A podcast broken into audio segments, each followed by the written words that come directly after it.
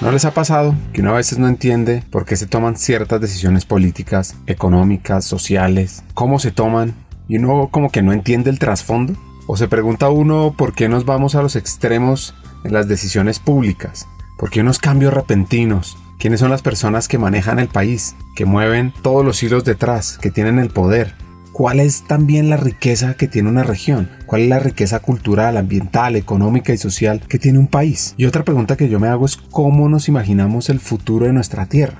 Y ese futuro, para alcanzarlo, ¿qué hay que hacer para llegar allá? Para cerrar esas brechas. Pues para responder estas preguntas hay que tener múltiples miradas, hay que tener unas conversaciones con diferentes actores, hay que tener pensamiento sistémico. Y no basta solamente con leer el periódico y ponerlo eh, los temas en la mesa en una conversación con los amigos. Uno necesita perspectiva, necesita diferentes visiones, necesita entender el todo y más que nada hablar con aquellos que han vivido y transitado ese camino. Pues este episodio es una invitación a hacer una inmersión de conocimiento en tu país para que juntos humanicemos Colombia y progresemos. Vamos a hablar de viajes en carretera, de libros, de personas que nos abrieron la mente y mucho más. Hackers del Talento el podcast que busca cambiar el juego por lo humano en Iberoamérica. Nuestra tercera temporada está enfocada en ti.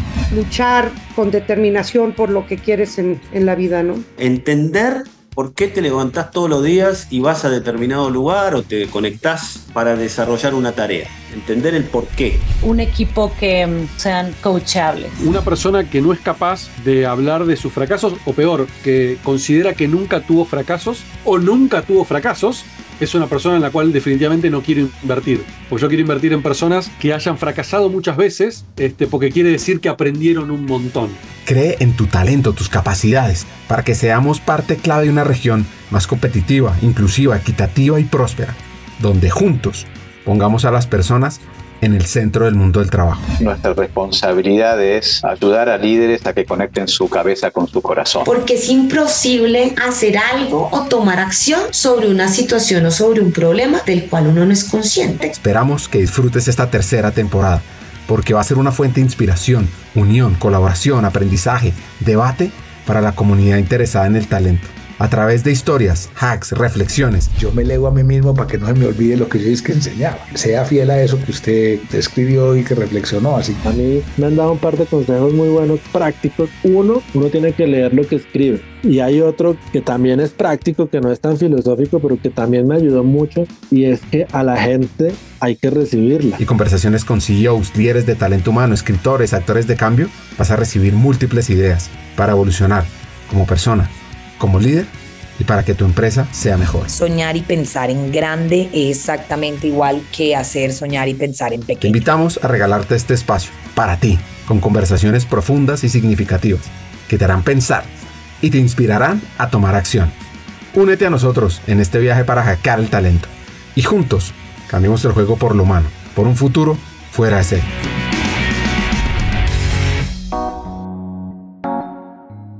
Hoy tenemos una conversación diferente a lo que siempre estamos acostumbrados en Hackers. Tres invitados. Juanita León, directora de La Silla Vacía. Alan Aldana, líder de Relaciones Públicas y Comunicaciones de AstraZeneca, que hasta hace unos años no era tan conocida, pero por el COVID llegó a transformar. Y Silvia Gómez, que es la directora recientemente de Climate and Land Use Alliance, una iniciativa fuera de serie para transformar la sostenibilidad de nuestra tierra. Pues les voy a contar sobre cada uno. Silvia es antropóloga, Estuvo mucho tiempo viviendo con comunidades indígenas en el Amazonas. Le encanta esa región. Fue directora de una fundación que transforma esa selva que se llama la Fundación Gaia. Juanita, pues ya la conocemos, o por lo menos, si quieres conocerla, ve al episodio 155 que llamamos Conocer a tu país, que tiene muchas lecciones de vida. Y por último, hablemos de Alan, cuya historia tiene algo parecida con la mía, porque también es economista y su primer trabajo también fue en el mundo de las microfinanzas. Él después se fue a estudiar por fuera y trabajó en el Ministerio de Salud y luego llegó al cargo en el que está hoy. Imagínense eso, a comienzos de la pandemia. Y de eso vamos a hablar más adelante. Pues bueno, para iniciar, conozcamos la historia de cada uno sobre algo que me enseñaron a mí mis papás y era la importancia de recorrer tu país. Y la mejor manera de hacerlo, pues es en carro, por las carreteras, parando en pueblos. me gustaría que cerraran los ojos en este momento. Mañana nos vamos de paseo tenemos que madrugar y para madrugar hay que comer poquito. Y que pensaran en un paseo, en familia o con amigos, que realmente haya sido maravilloso y que te ha inspirado a querer tu país. Pues bueno, atención al viaje de Juanita y a los tipos de planes que hacía Silvia, que recuerden es una antropóloga que le encanta todo lo que tiene que ver con la selva, la naturaleza como creo que te conté cuando hicimos eh, el podcast, yo viajé un montón con mis papás cuando pequeña en carro, que en esa época era como algo raro. Para mis amigas era raro porque ellas si viajaban a algún sitio era como a Miami, ¿no? O a Girardot.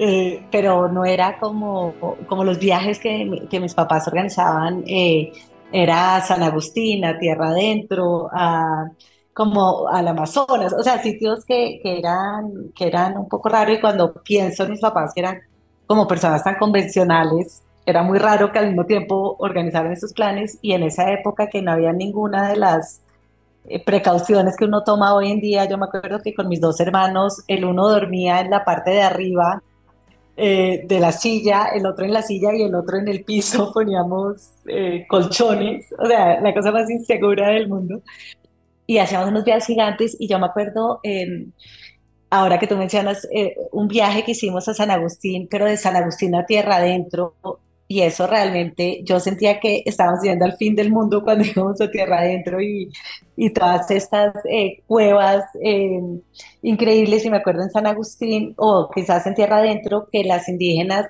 tenían, de pronto Silvia sabe más de esto, pero tenían como unos... Em, Er, eran como unos aparaticos en madera donde uno tejía eh, las, las pulseras. Bueno, a mí eso me pareció la cosa más increíble del mundo. Yo llegué al colegio con una cantidad de, ¿cómo se llama eso, Silvia? Un, un telar, era un mini telar. Telar como para hilar. Exacto, era un puro telar para hilar, pero yo me creo que le compré a todas mis amigas y bueno, esto era como una sensación en ese momento porque hacíamos como pinturones, hippies, bueno, lo máximo. Entonces, de ese viaje tengo como muchos, muchos recuerdos y, y bueno, eh, digamos, hubo otros, pero ese en particular me acuerdo bastante. No, mi caso es tan distinto porque mi papá era médico, mi mamá súper urbana, mis papás tenían como unos carros que siempre se varaban y mi papá como siempre era médico cirujano se guardaba las manos, entonces no podía, o sea, el automóvil club era la vida del automóvil club, porque mi papá no, no cambiaba una llanta. Entonces, ir a Tabio ya era raro. Ir a Girardot manejando ya era como, wow, mi papá va a manejar. Entonces, mi infancia nunca fue en carretera, nunca fue explorando el país y yo decía, claro, yo tenía dos o tres amigas que sus papás eran caminantes y entonces hacíamos caminatas por, por los caminos de, de, herreros, como los caminos coloniales, y entonces, y mis, mis amigas les fascinaban mis vacaciones, que eran lo más convencional del mundo y a mí me fascinaban las de ellas, entonces era como, invítenme por favor, y me acuerdo yo toda la vida, mi mamá dice que yo nací con el morral empacado. Y toda la vida era como una, con una necesidad como de explorar y de ver y de conocer y de hacer cosas nuevas y un poquito como hasta de sufrir, ¿sabes? Era una cosa que a mí me gustaba.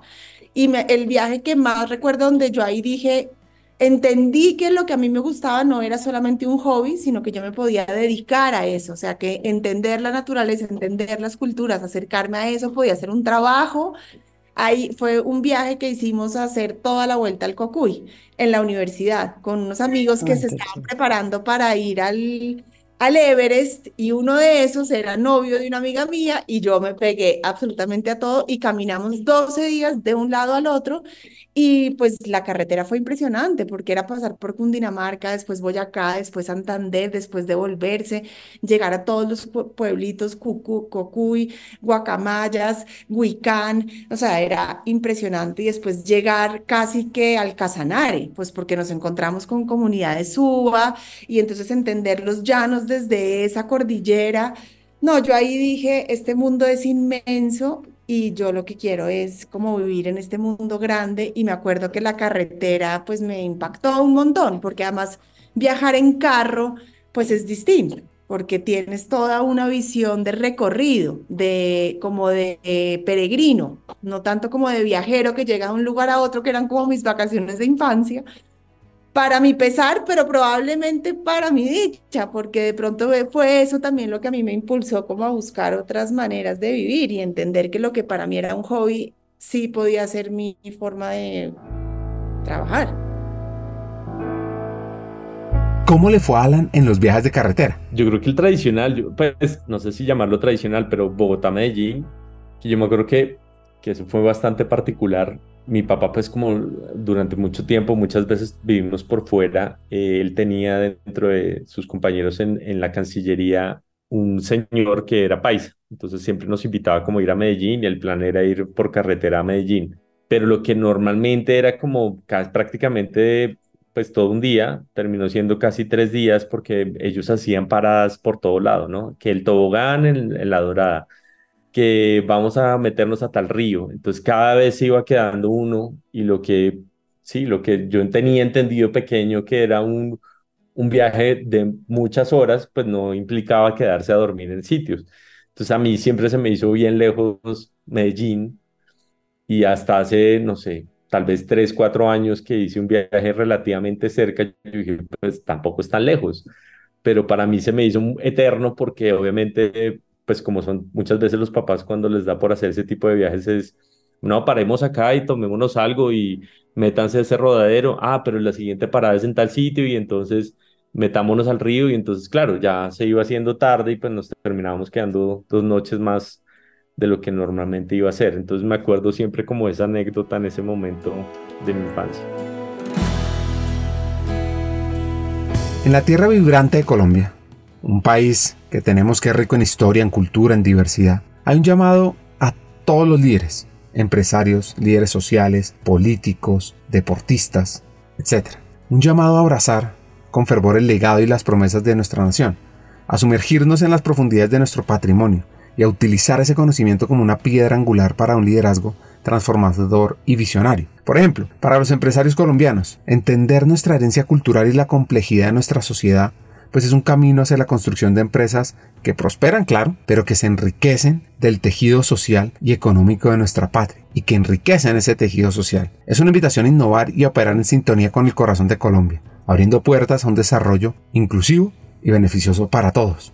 A los líderes sociales, que están armados con una profunda comprensión de las raíces y la diversidad que tenemos, que están en una posición única para entender los cambios y que ese conocimiento les permite abogar con mayor eficacia y sensibilidad por las necesidades de nuestras comunidades, diseñando soluciones que respeten y celebren la diversidad de nuestra tierra y que también hagan progresar a todos los colombianos. Y para los líderes políticos, que tienen un conocimiento crítico de Colombia, tienen una capacidad para formular políticas y programas que reflejan verdaderamente las aspiraciones y realidades de todos los colombianos, pues este es un tema fundamental para una gobernanza empática, visionaria y consciente de que cada decisión puede dar forma a un mejor futuro en nuestra nación. Así que para todos los líderes de Colombia el desafío es claro, hay que sumergirse en la esencia de nuestra tierra, hay que entender qué pasa en todas las regiones del país, hay que entender los movimientos económicos, políticos y sociales, y ahí está el compromiso con Colombia y su gente. Ahí podemos encontrar inspiración para juntos liderar con un propósito más profundo. Un país que crece, florece en todos sus rincones y lleva consigo la promesa de la esperanza. Pues bueno, me inspira un poquito, pero una de las cosas que más admiro de, Juanita, que repito, sale en el episodio con ella 255, es las ganas que ella tiene de conocer y entender el país desde diferentes miradas. Y también las ganas que tiene de hacer que los líderes, que los estudiantes, que la sociedad lo hagan. Y esto yo lo viví cuando conocí un programa que tienen fascinante que se llama Inmersión Colombia. La idea de, hacer el curso de inmersión eh, nació de una, realmente como de un almuerzo que tuve con, dos amigas en las que, como suele pasar con cierta frecuencia, yo estaba diciendo como fue, pucha, nos tenemos que inventar algo en la silla que nos genere algunos recursos porque, pues porque siempre es un camello cómo sostener la silla sin poner en riesgo la independencia del, del periodismo que hacemos. Y entonces mi amiga, que había estado más o menos cercana al curso de alta gerencia de los Andes, me dijo, no, es que lo que la silla debería hacer es como un curso de alta gerencia como el de los Andes, pero no para altos gerentes, sino como para líderes, líderes más jóvenes. eh, porque sería perfecto, eh, eso, eso, pues ella, ella, cuando ella trabajaba ahí, eh, se había dado cuenta pues que había como una demanda de eso y cuando ella me lo dijo, yo dije, no, claro, perfecto, porque pues la silla conoce exactamente quién es bueno en cada cosa que tiene que ver con el país, pues después de 15 años de, de trabajo realmente, si algo sabemos es quién es quién en muchas áreas que tienen que ver con el país. Y me parecía que era muy coherente con el objetivo de la silla, que es como producir eh, insumos para mejorar el criterio político de los colombianos y sobre todo de los líderes en diferentes campos. Entonces, eh, pues me pareció que era algo como muy coherente, que era algo que podíamos hacer y que podía funcionar, eh, decidimos lanzarlo, o sea, en la silla nunca hacemos un estudio de mercado, nada de esas cosas que uno debería hacer, eh, sino que nos metimos de lleno a hacerlo, a ver cómo nos iba y para nuestra sorpresa, pues se escribieron como 30 personas el primer año y, y fue como, wow, o sea, que de pronto sí hay, claro, no sabíamos el camello que era lograr conseguir que fuera el ministro hablar, que fuera el súper experto de ¿no? De el director de la ONG, pues eso implica un nivel de, de gestión súper alto, pero al final ver la felicidad de los estudiantes que tomaban el curso, la gente tan chévere que, que se inscribe, a mí nunca deja de sorprenderme como que digo, no, pero, o sea, qué capacidad para que haya tanta gente interesante. Entonces nos fue muy bien el primer año y ahí seguimos y, bueno, ya vamos por nuestro quinto año, eh, Ricardo, y realmente yo siento que de todas las cosas que hace la silla es una de las más interesantes. O sea, yo trato de quedarme siempre a la mayor cantidad de sesiones porque aprendo un montón. ¿Cómo saber qué pasa realmente en tu país? ¿Leyendo el periódico? ¿Conversando con tu mismo círculo social. ¿Qué otras cosas puede hacer uno? Pues escuchemos a Silvia. Pues yo la verdad no sabía bien a qué me, me estaba metiendo, que yo creo que es parte también de lo que yo le diría a la gente, o sea, como que no siempre es muy importante dejarse sorprender, pero sí hay siempre una necesidad de estar actualizado pero es muy difícil estar actualizado pues leyendo noticias o yendo, no sé, a conferencias y esto es como todo en uno, porque es actualizarse en tiempo real, pero con capacidad de análisis. Es decir, no solamente te están botando los headlines de lo que pasa, sino que te están contando ¿Qué pasó detrás de cámaras? ¿Cuáles fueron las discusiones? ¿Cuáles fueron los problemas? ¿Por qué cogieron un camino u otro? ¿Qué funcionó? ¿Qué no funcionó? Entonces es, una, es un nivel de análisis muy profundo, inclusive en los temas donde uno cree saber. O sea, es muy interesante darse cuenta que, que hay que estar muy actualizado, pero sobre todo que hay mucha gente muy interesante en este país que uno no conoce. Entonces, esta, este curso es una oportunidad de estar no solamente con un combo de estudiantes como uno, muy interesante, con unas historias de vida absolutamente distintas, que uno sí logra decir, uy, yo no lo había visto desde esa perspectiva. O sea, es el mismo tema, la misma pregunta, la misma situación, pero vista desde polos opuestos. Y eso es muy enriquecedor. También lo segundo que a mí me sorprendió y me parece que es valiosísimo es que es gente realmente que está tomando decisiones en el país de cada uno de los temas. Entonces no es el gato que cuenta una historia porque se la contaron, no, es que eh, en los zapatos vivió la tensión de X o Y situación y todos los temas que vimos en el curso son así de coyunturales.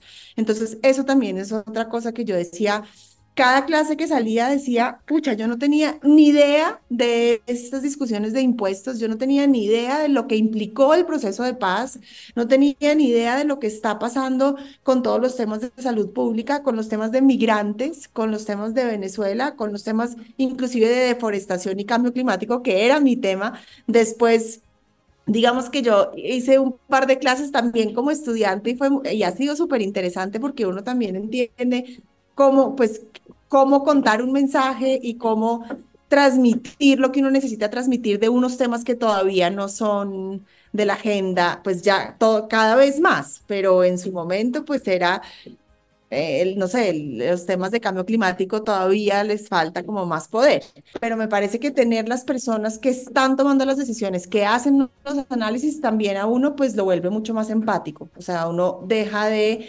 emitir juicios con la severidad con las que uno los emite, porque entender lo que implica cada una de esas decisiones me parece impresionante. Y más allá del tema laboral, yo diría el tema, o sea, estar actualizado, estar con temas nuevos, con cifras nuevas, con preguntas nuevas, a uno le dan más ganas de investigar y de saber más, y pues la vida, la vida sí es muy interesante.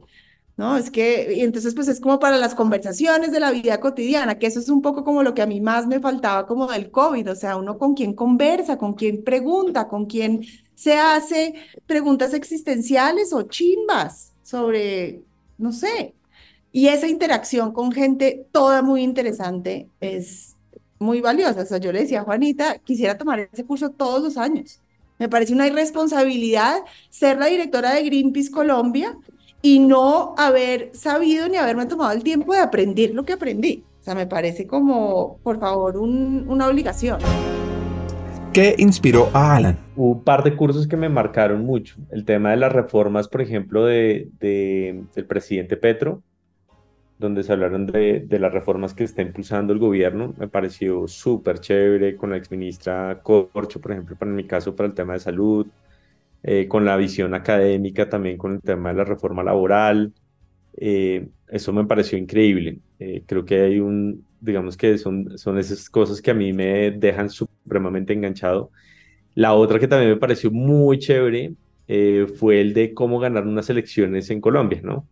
Todo el panorama de lo que iba a pasar el 29 de octubre y cómo más o menos estaban viendo la tendencia, el hecho que hayan llevado un experto, digamos, que obviamente está preparado para asesorar candidatos para el tema de las elecciones, me pareció increíble. Y claro, sus, los expertos, yo creo que, y, aquí en una manera muy abierta, hay veces siempre me sentí con la con las ganas de tener, no, incluso no toda la mañana, sino todo el día. Pero pues cuando hay temas tan apasionantes e interesantes, pues queda uno muy enganchado con, con las problemáticas, con las preguntas.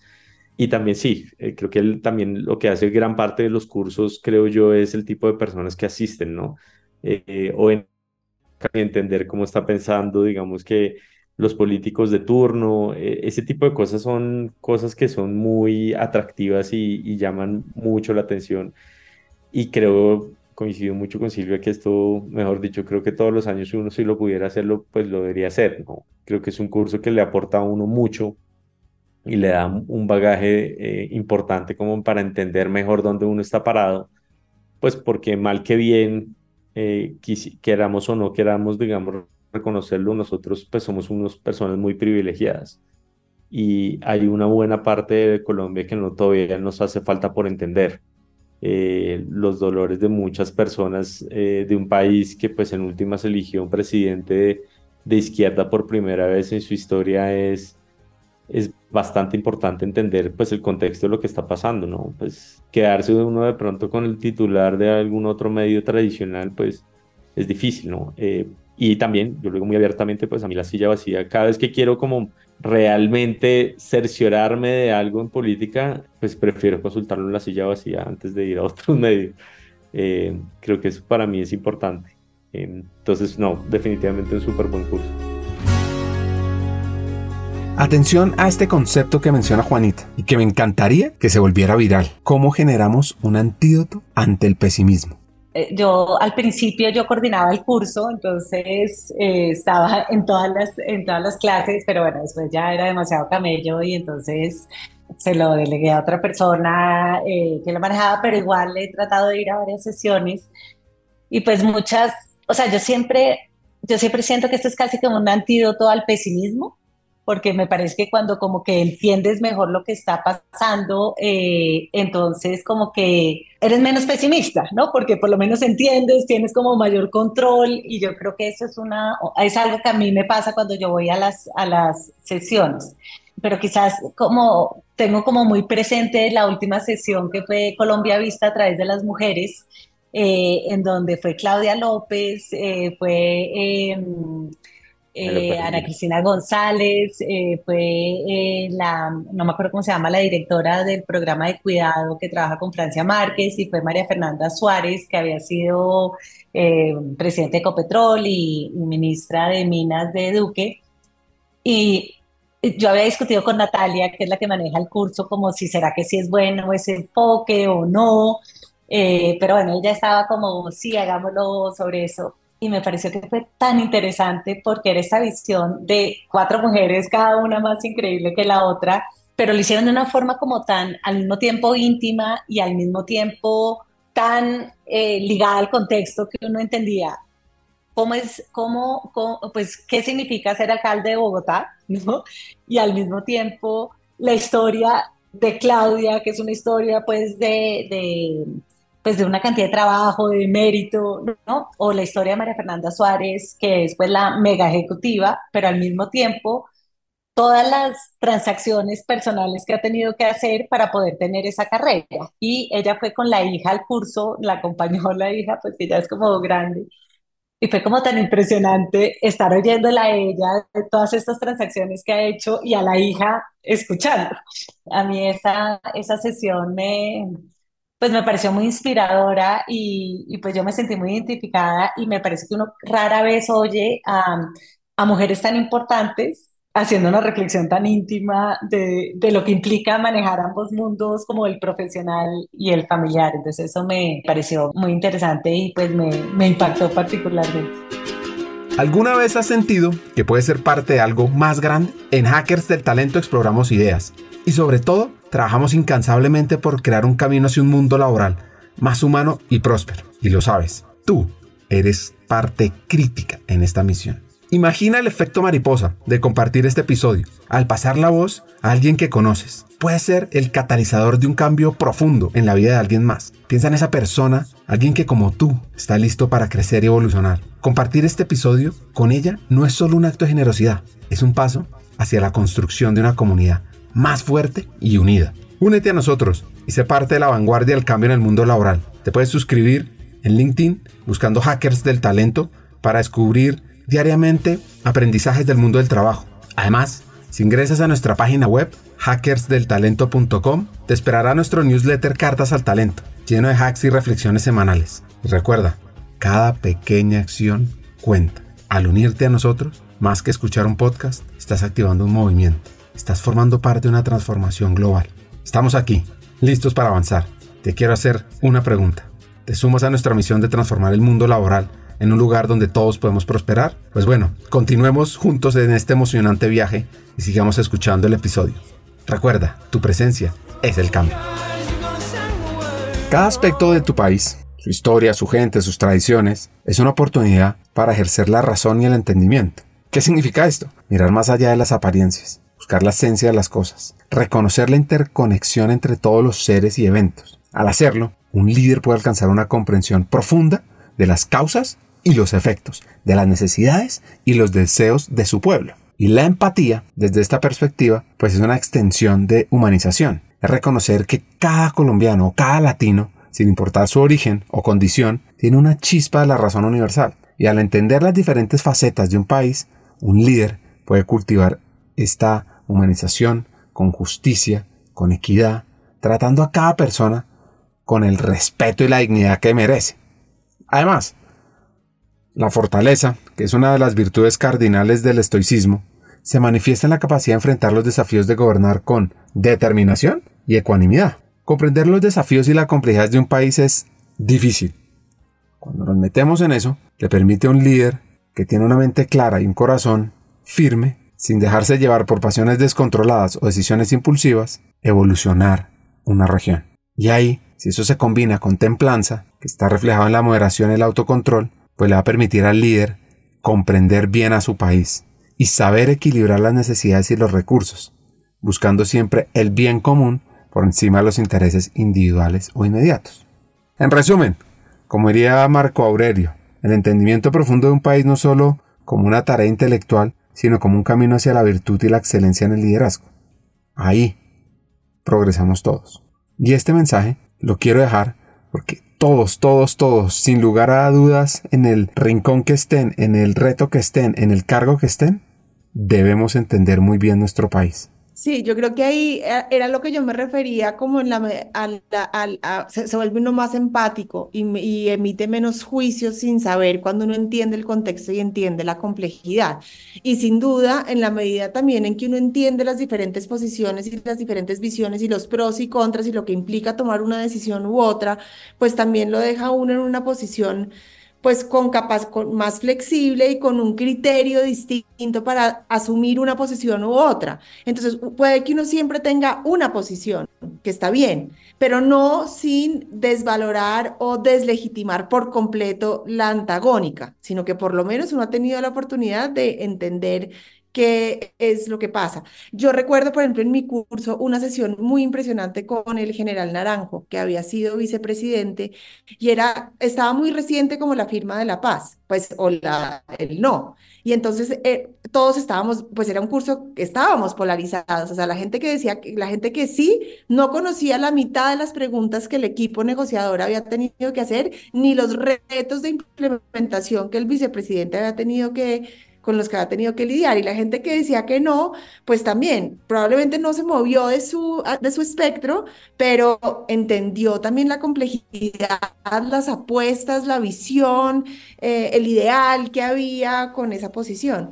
Y yo me acuerdo que él terminó de lágrima y todos terminamos de lágrima, no solamente también porque era pues una posición como que determinaba el futuro del país y lo que significaba estar ahí adentro y de pronto que el, el mundo se apagó, se oscureció, o sea, todo el mundo cerró las puertas, nadie volvió a creer, todo el mundo cerró sus chequeras, ¿sabes? Después de que había sido como tanto tiempo de tanta lucha y de tanto trabajo, esa sesión fue muy impresionante.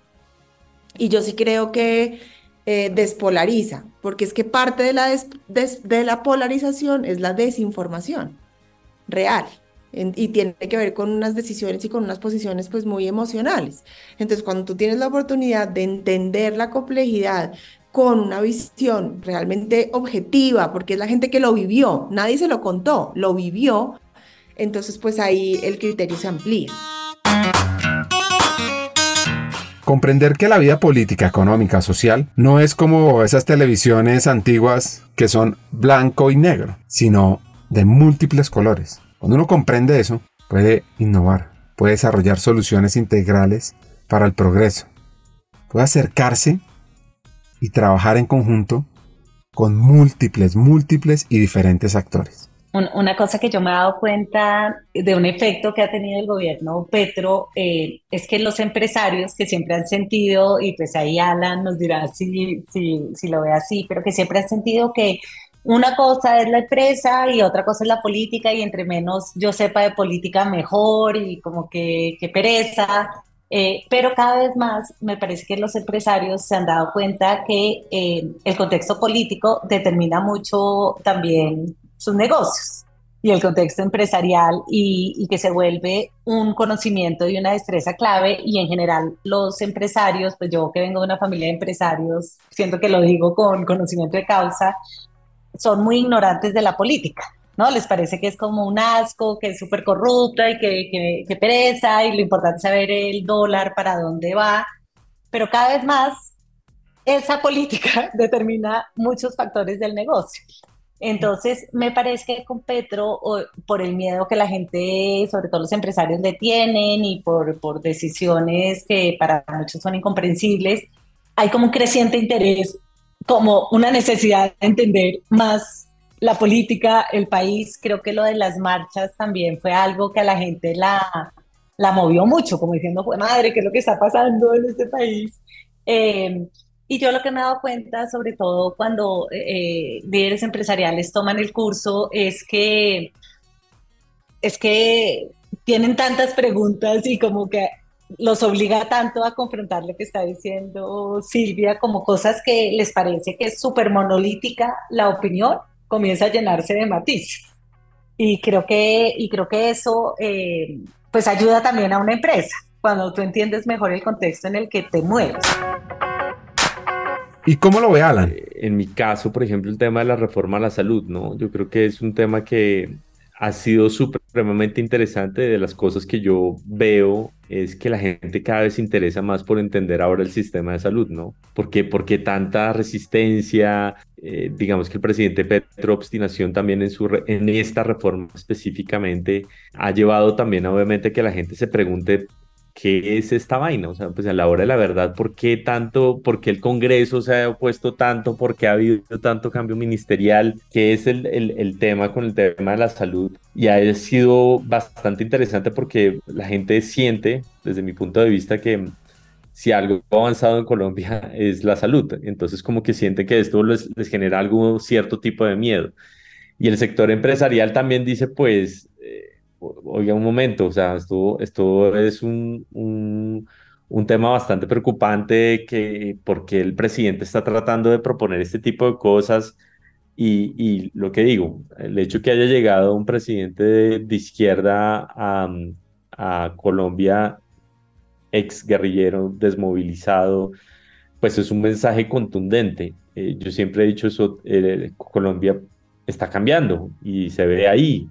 Es un país que necesita, digamos que ser escuchado en muchos otros temas. Eh, y claro, el status quo lleva a que las personas por lo general no, pues no se cuestionen, no se pregunten, no, no digan nada, pero yo creo que em, desde mi punto de vista claramente es que el presidente Petro ha llevado a que muchas más personas se interesen realmente por entender qué es lo que tanto está sucediendo como para que para que eh, se estén proponiendo tantas reformas como para que haya llegado un presidente de izquierda, como para que se estén proponiendo tantas cosas diferentes, eh, pues eh, yo creo que la, justamente este tipo de cursos de inmersión en Colombia, de la silla vacía, lleva a que por lo menos estos matices de propuestas y, y cosas que están proponiendo, pues ya tengan como algo diferente, como lo estaba diciendo Silvia al comienzo, como que digan, ah, bueno, pues claro, es que es que ellos están pensando en A o están pensando en B o están pensando en C, mientras yo estoy pensando en D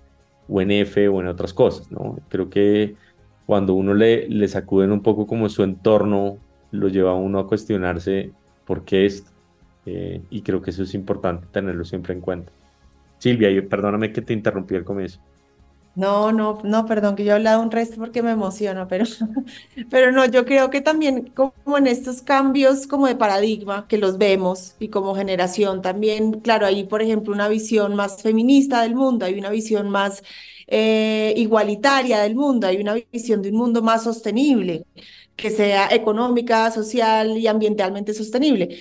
Y todo eso son cambios que rápidamente se han instalado un poco en nuestra o, la visión de paz, la visión, ¿no? Hay muchos paradigmas que ya son incuestionables en el mundo, pero, pero yo siento que, que falta, o sea, que estamos al inicio del cambio de paradigma y que toca construir ese cambio de paradigma. Y entonces es, pues es irresponsable también, por ejemplo, si estar en el sector ambiental y solo pensar la sostenibilidad desde el sector ambiental o estar en el mundo de la visión de las mujeres y de un mundo mucho más inclusivo solamente pensando desde allá, sin incluir otras cosas. Entonces yo lo que creo que el curso hace es que te da herramientas concretas, hechos, como de facto para poder seguir construyendo en la práctica esas narrativas, porque para que no sean narrativas solamente en la teoría, sino que realmente eso baje a la realidad, baje a la definición de políticas, al diseño de programas, a la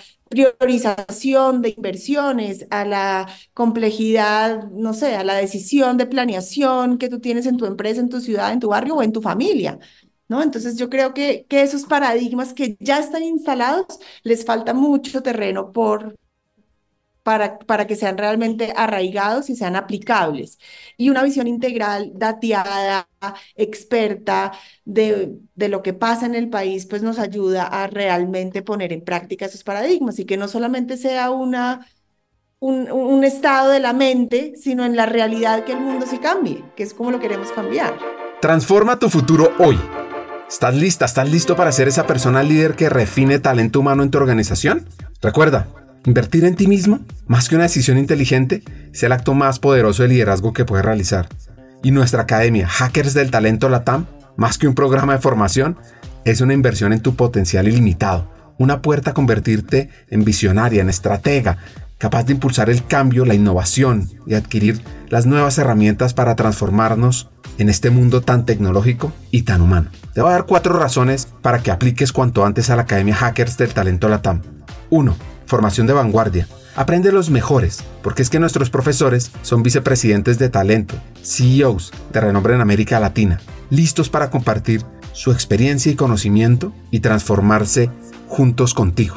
2. Conéctate con una comunidad de élite. Al unirte, te integrarás a una red de profesionales con ambición, con sueños, que enriquecen tu camino profesional y personal, con una gran experiencia laboral, que además probablemente se convertirán en buenos amigos tuyos. 3. Contenido revolucionario y actualizado. Nuestro currículo abarca temas clave para tu futuro, desde estrategia, antropotec, mindset para hackear el talento, liderazgo, impacto, influencia, conocimiento del negocio, analítica de personas, inteligencia artificial. Mejor dicho, te vamos a dar herramientas para que te posiciones y estés a la vanguardia en tu área, en people, en gestión de lo humano. Y por último, la experiencia educativa es de alto impacto. Nuestro enfoque innovador combina teoría y práctica, retos de transformación, coaching entre pares, acceso a cientos de contenidos asincrónicos y mucho más. Y al final, lo que estamos haciendo es garantizar un aprendizaje dinámico y profundo.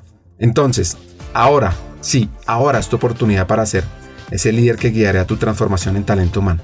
Aplica a la corte número 5 de nuestra Academia Hackers del Talento Latam. Es muy fácil.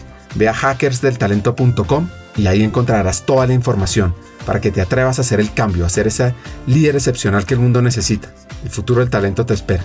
Comienza con la decisión de ser más, de impactar más. Invierte en ti y sé el líder del mañana.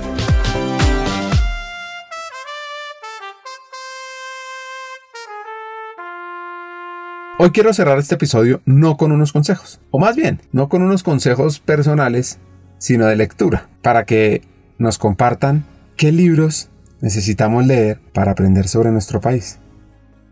A mí, me, encanta el libro de Evelio Rosero que se llama Los Ejércitos, eh, que es una novela, pero que me parece que como que explica tantas cosas de Colombia. Yo recomendaría, bueno, también porque por mis temas, yo siento que es, es, muy importante como que todo el mundo entienda un poquito más. Yo les recomendaría El Río, eh, que es ese libro como de Wade Davis que habla un poco como ah, sobre la Amazonía y las plantas medicinales y que es una, es una fotografía también, inclusive tiene algunos capítulos, por ejemplo, como de la historia de Colombia que son muy bonitos, la manera como los narra.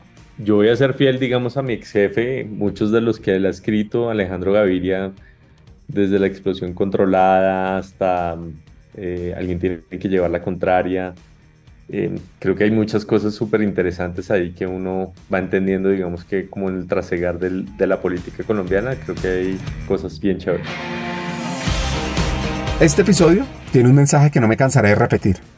Estés en la posición que estés, en temas empresariales, sociales, o en tu casa. Aprender a comprender tu país, entender de fondo por qué se toman ciertas decisiones que nos afectan, saber cuáles son las virtudes de tu región, los retos, las brechas, entender el valor de la multiculturalidad, de los diferentes matices, visiones, te va a permitir ser un líder más humano que seguro se sentirá bien consigo mismo, generará progreso y mucho aprendizaje.